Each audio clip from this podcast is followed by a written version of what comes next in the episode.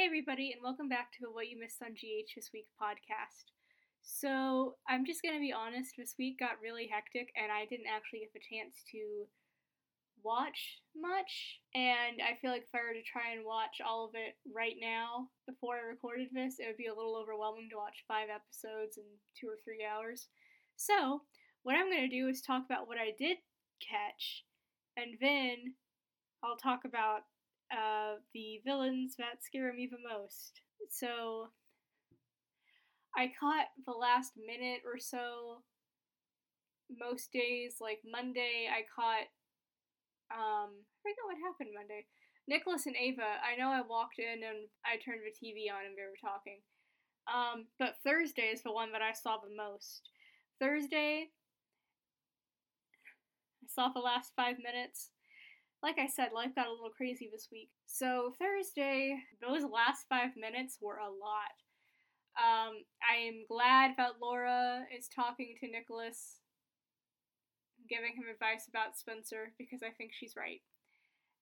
Because she's Laura, she knows how to handle these kinds of things. Um, I still don't understand why Nicholas is so shocked by Spencer being so mad at him because when he thought that Stefan had died in 2000 and Stefan didn't send him a note or anything to let him know he was alive, he was mad at him when he came back. So I don't understand why Nicholas doesn't get why Spencer's so mad at him. It's very weird. But um that was good and I'm really glad that Martin and Jackie got to see Florence and were able to find her. I did not like Jackie trying to get Florence to talk bad about Cyrus and get it on recording. I was like, you can't think of a better time to maybe work on this story. This that just really rubbed me the wrong way. And then the big, big stuff that happened. Oh, also I liked Ava trying to um, mess with Ryan and being like and spraying with perfume being like, "Oh, I'm sorry, you're allergic to perfume, aren't you?" Well, I guess you're just gonna have to sweat it out. It's no fun having an itch you can't scratch. And I'm like, okay, she and Nicholas go together well. I'll finally admit that. They're both kind of vengeful. And she has every right to go after Ryan because he killed her daughter, thinking that would make him make her love him. I still don't understand that logic. And so after she left and Nicholas and she Nicholas said goodbye to Laura, and Laura went and looked at Ryan, who I still feel could possibly be faking. Who knows though? I feel like they brought him back in a vegetative state in order for it to be reasonable for Lulu to come back later. That is, I think, the only reason why they brought him back. Um, but it's just very weird and kind of confusing. Um, I okay, I liked guard coming in with the mail and being like, "Well, your mail's here. You want me to read it to you?" And then he he's like, "Okay, this first one is from Heather W. and it's a fan letter." And I'm like, "Oh my goodness, are they bringing Heather Webber back? That would be awesome." Because I liked that it was like, "Dear Ryan, I'm such a big fan of your work," and I'm like, "Only Heather Webber would write that." In Miss Universe. It's not a random Heather W. It has to be Heather Webber. And then it zoomed in on the envelope. That was the next one. And I freaked out because I had a bit of a brain fart and forgot that Spencer's name also starts with the letter S. So my mind jumped right to Stefan or Stavros and I was like, whoa. And then I was like, well, I guess Stavros would be the more likely one that Ryan would be talking to, but why would Ryan be talking to? Because when I did realize that Spencer could have been who he was writing to, I was like, why would Ryan be contacting Spencer? And how would he know the address of the school he was at? And I know logically the likelihood of it being Stavros or Stefan was extremely low. That was awesome. That would be awesome, and that made me so excited. It's so weird. And I'll get into this in a little while. Like, I don't like Stavros, but I like how creepy he is. Like he's a good villain. But my personal I would I would want it to be Robert Kelker Kelly though, just because he's so entertaining in that role. And I think that's what makes it so creepy. Like his acting is what makes it so creepy in my opinion.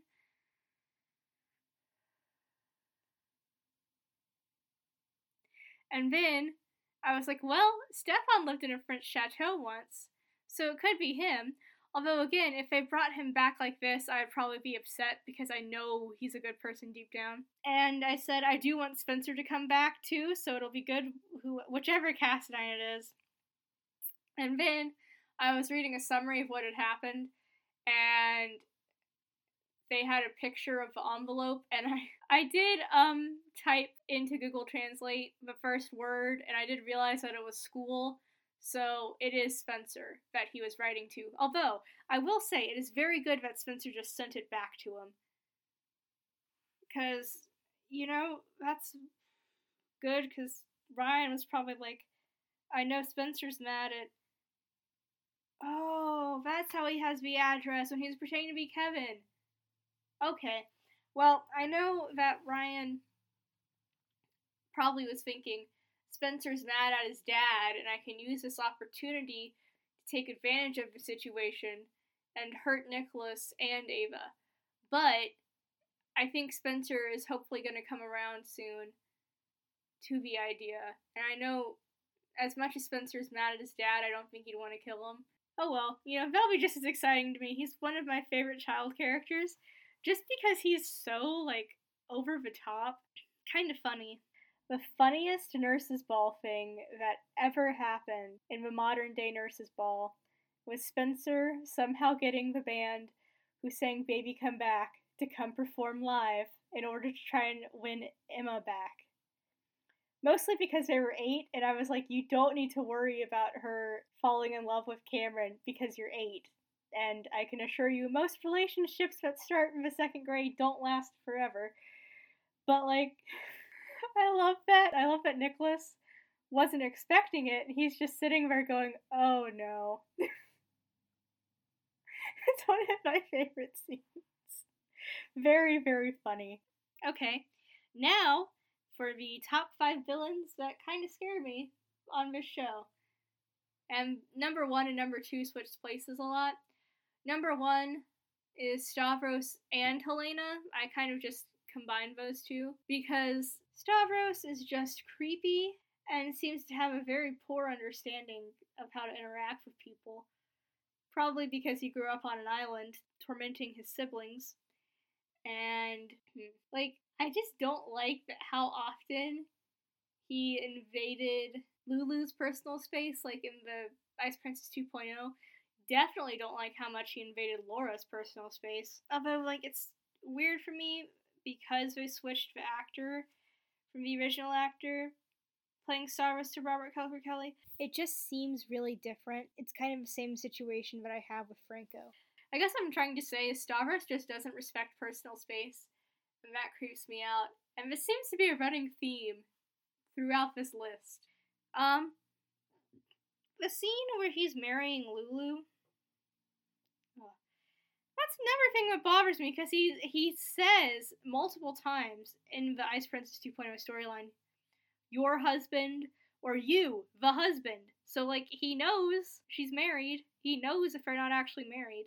Maybe I don't know. It's it's very weird. I just with that storyline, the fact that he was willing to kill Nicholas because Lulu wouldn't sleep with him is messed up on multiple levels. Why are you marrying your son's half sister? Stavros is so messed up. And like at least he listened when, when she said no. And then and then there's Helena, who slightly scares me a little bit more than Stavros, and I think that's why I put them together on the list because if, if like Stavros was first and she was second, they would flip flop a lot. Because the more I think about it, the more creeped out I am by Helena because she's like not the um gender norm. I don't know what I'm trying to say. Like, you know what I mean though? Like stereotypically the woman is the more kind and gentle, compassionate person. That is not Helena. You know, her intention was to kill Alexis when she killed Alexis's mom. A five year old. What five five year old asks, like, to be the product of an affair. That bothers me. And then she promised Stavros a child with Lulu. You can't, you cannot promise that. On so many levels, that is so wrong. Like, you cannot promise someone a child with another person. But, like, oh. And Lulu figured out very quickly how to get out of that situation, which I appreciated. I appreciate when Dante says, Tell him about what Maxie had to go through. And she's like, Oh, yeah. And then she talks about like the hormones and stuff that Maxie had to be on, and Stavros seems very confused. and Lulu says, So much for your research. And when she's like, My mother always said you had no idea how a woman's body works. And he looks so mad. And he's like, We're not finished yet. I'm gonna go consult the doctors, but we are not finished.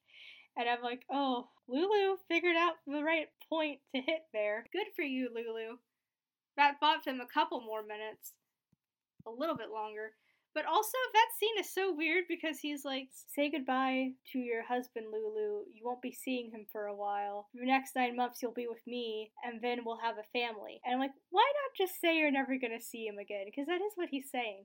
Unless he's saying when he dies, she can go back to Dante. It's very weird. Very weird, and I'm overanalyzing it because of course I am. But he just, I don't understand why Helena thought she could promise that. Other than the fact that Laura said that Helena frequently told her whatever Stavros wants he shall have, which is the worst possible way to raise a child. So I guess that is where she thought she could do that. And like, I don't understand the plan still. Like, was she gonna hope that it worked and like let Stavros think that Charlotte was his? Because I know that is, I know Charlotte is the product of that whole situation. Charlotte would have a lot more issues than she does now if Stavros was her father.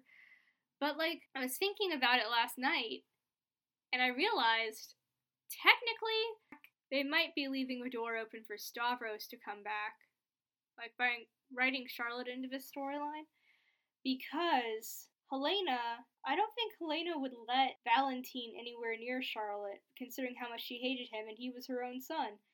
So what I'm trying to say, I think, is that I don't necessarily think that Helena would let Valentine anywhere near Charlotte, partially because of how happy she makes him. I feel like it could be some kind of cruel way to leave the door open, you know? Like, because we know how much she hates Valentine despite him being her son. I do wonder if perhaps she's letting him think that he is the father so that he gets so attached to her and then it turns out to be Stavros because we know that she's she's manipulated paternity tests before. It could happen again. But I feel like that would be cruel to Lulu too.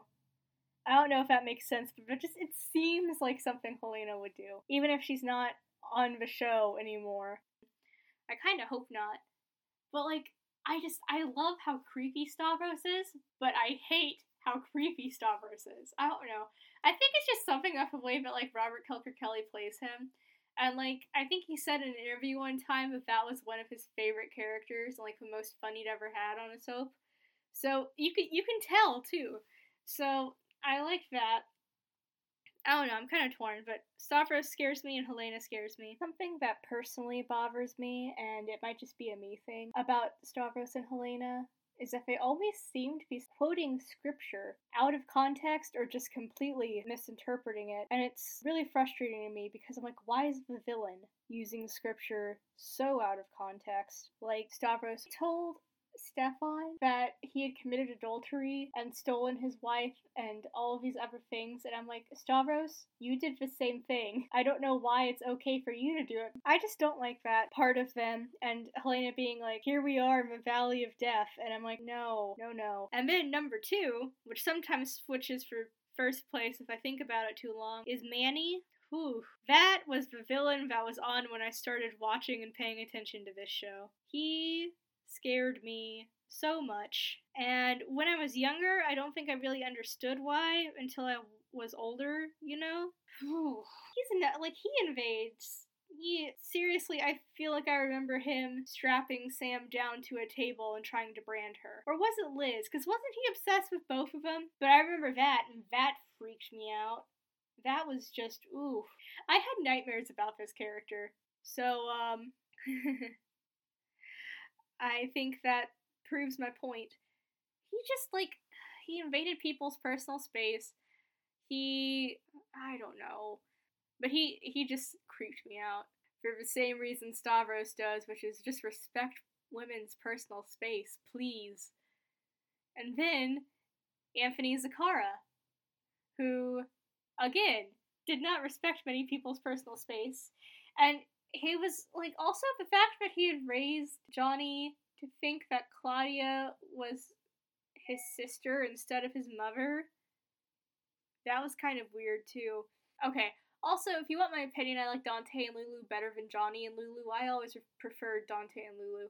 But the thing that makes me really not like Anthony Zacchara is how he killed Siobhan. That was not good at all. And like, he like chloroformed her or paralyzed her somehow and he was like taunting her and I think he like touched her leg or something at one point. She couldn't do anything.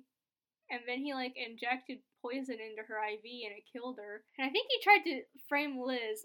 I was really sad when Siobhan died and Lucky said goodbye. Oh, that made me so sad.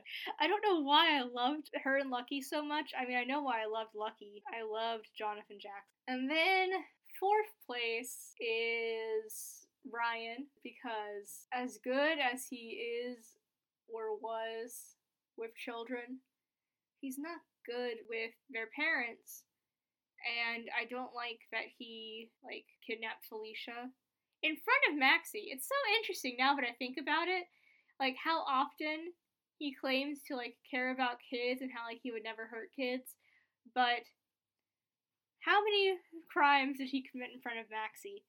He chloroformed Felicia and put her in his car, and Maxie was like standing on the front stoop of the house, waiting to go inside with her mom, and that didn't happen. And then he tried to blow up Felicia and Mac's wedding with Maxie there. He kidnapped Maxie. He kidnapped Georgie. That was bad. And I don't know. I was just very. He just concerns me. I don't know. He's. He's also not great with the whole boundary thing. But at least with him, it's understandable because of his trauma in his childhood that he would have a hard time with boundaries. Like, it kind of makes sense. But that does not excuse his behavior, you know? And it's like what Laura said when she and Kevin were talking after Kevin had signed those papers, before Kevin had signed those papers to give Ryan's kidney to Jordan. Forget how she worded, but she basically said if that doesn't excuse Ryan's behavior. And Kevin realized that, and that was good. And I don't know, I just, like, there was a part of me that was like, he's not so scary because of his the Jon Lindstrom delivers the lines. It's it's like that with Stavros too. Like it's the way that Ryan was acted that made him kind of less terrifying to me. Now, like current day, 90s he was terrifying. Like current day, it's more like the way he delivers his lines is so like sarcastic. And I don't know. I think that's the whole point of the way the character is played though, is he's supposed to be kind of charming. Even if you know what his problems are. It's just very interesting. And then fifth is Cyrus, and Cyrus used to be like third or fourth on this list, but now that I know that he is Laura's brother, and after taking it the brother direction and not the other direction they could have gone, he scares me a little bit less. Like he still has issues with personal space, and I've I've wondered at times since he said that like he did a lot of research on Laura after he was put in solitary confinement, and that first scene that really creeped me out was when he was talking to her in the office alone after Robert had gotten him out on parole. And like the fact that he like tried to make himself look even taller and like stepped pretty much right on her toes creeped me out, obviously upset her. And I've been thinking, did he do that because he knew about some of the like men in her past? Like was he trying to intimidate her that way? It's very interesting for me to think about, and I'm probably definitely overanalyzing this. But it would make sense if he was like because he likes to prey on people's weaknesses, you know? Like he gave he gave Sasha those drugs in exchange for like I don't know, like them not dating. Maybe no, that might have been what he was wanting actually, which would have been really creepy because of that age difference. But like I just don't get why he hates I mean I get I guess I understand why he hates Laura because he blames her for the destruction of his family. But like I don't know he does he just he preys on people's weaknesses. He really likes poking laura's weaknesses when it comes to what happened with like david hamilton and rick webber's mistress. She did not kill rick. He needs to get updated on that one. That was scott. Unless they're rewriting it again and it's laura again but i don't think so. That was a sad storyline i just like he preys on people's weaknesses. He does messed up stuff. Nobody says anything because they're scared of him. I don't know. Hopefully, next week we'll be back to our regularly scheduled programming. So I'll talk to you next week. Thank you for listening. I know this isn't what we normally do on this show. Also, this week marked John J. York being on General Hospital for 30 years, and that's really cool. Mac, one of my favorite characters. Just wanted to add that in here. Thank you, and have a great week. Bye!